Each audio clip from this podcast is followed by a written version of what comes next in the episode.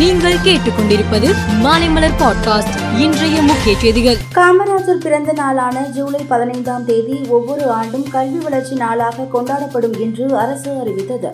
இதையொட்டி நங்கநல்லூர் அரசு மேல்நிலைப் பள்ளியில் பெருந்தலைவர் காமராஜரின் நூற்று இருபத்தோராவது பிறந்த நாளை முன்னிட்டு காமராஜரின் திருவுருவ படத்திற்கு முதலமைச்சர் மு க ஸ்டாலின் மலர் தூவி மரியாதை செலுத்தினார்.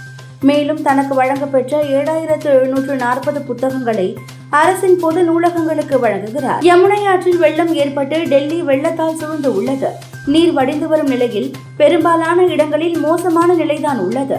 இந்த நிலையில் டெல்லியின் ஒரு சில பகுதிகளை மூழ்கடிக்க வேண்டுமென்றே டெல்லி பக்கம் நீரை திறந்து அரியானா அரசை பாரதிய ஜனதா பயன்படுத்தியுள்ளது என்று ஆம் ஆத்மி தலைவர் சஞ்சய் சிங் குற்றம் சாட்டியுள்ளார். ஆனால் அரியானா மாநில தகவல் மற்றும் மக்கள் தொடர்புத்துறை இந்த குற்றச்சாட்டை மறுத்துள்ளது. மத்திய நீர் ஆணையம் வழிகாட்டு நெறிமுறையின்படி மேற்கு கிழக்கு யமுனை கால்வாய்களில் தண்ணீர் திறந்துவிட முடியாது என்பதால் யமுனை ஆற்றில் திறந்துவிடப்பட்டது என்றார். இதற்கிடையே மீண்டும் கனமழை மிரட்டி வருவதால் ஆயிரக்கணக்கானோர் வீடுகளை இழந்துள்ள நிலையில் உணவு கிடைக்காமல் அவதிப்பட்டு வருகிறார்கள். இந்திய பிரதமர் மோடி இரண்டு நாள் பயணமாக பிரான்ஸ் சென்றிருந்தார். பிரான்ஸ் சென்ற அவர் அந்நாட்டு அதிபர் பிரதமர் நாடாளுமன்ற தலைவர் முக்கிய பிரமுகர்கள் பிரான்ஸ் வாழ் இந்தியர்கள் உள்ளிட்டோரை சந்தித்தார். அதன்பின் பிரான்ஸ் நாட்டின் தேசிய தின விழா கொண்டாட்டத்தில் கலந்து கொண்டு வீரர்களின் அணிவகுப்பை கண்டுகளித்தார். பின்னர் ஐக்கிய அமீரகம் சென்றார்.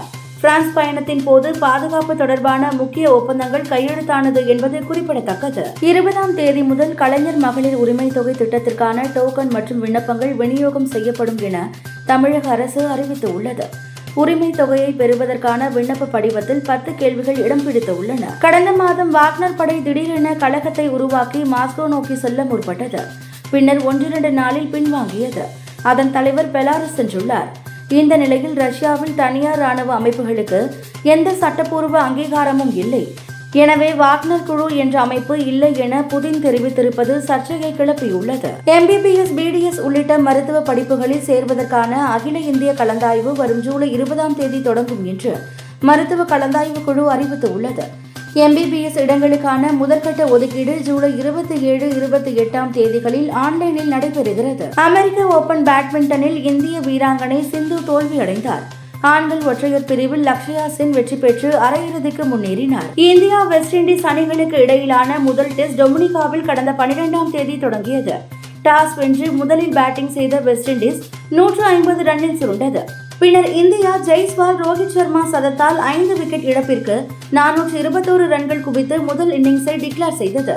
இருநூற்று எழுபத்தோரு ரன்கள் பின்தங்கிய நிலையில் இரண்டாவது இன்னிங்ஸை தொடங்கிய வெஸ்ட் இண்டீஸ் நூற்று முப்பது ரன்னில் சுருண்டது. இதனால் இந்தியா இன்னிங்ஸ் மற்றும் நூற்று நாற்பத்தோரு ரன்கள் வித்தியாசத்தில் வெற்றி பெற்றது. சுழற்பந்து வீச்சாளர் அஸ்வின் முதல் இன்னிங்ஸில் ஐந்து விக்கெட் இரண்டாவது இன்னிங்ஸில் ஏழு விக்கெட் என மொத்தம் பனிரெண்டு விக்கெட்டுகள் சாய்த்தார். மேலும் செய்திகளுக்கு மாலை மலர் பாட்காஸ்டை பாருங்கள்.